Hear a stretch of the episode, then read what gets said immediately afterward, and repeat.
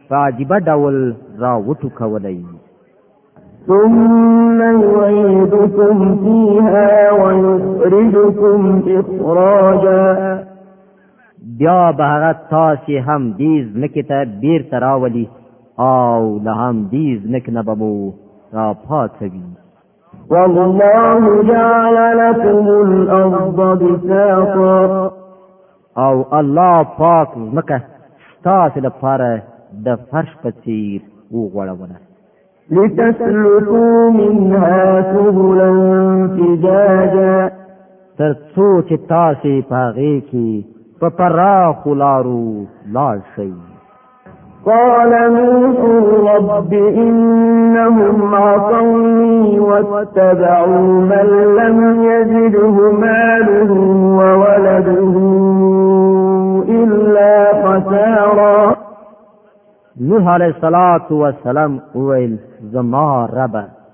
هغه زما خبره و نه منله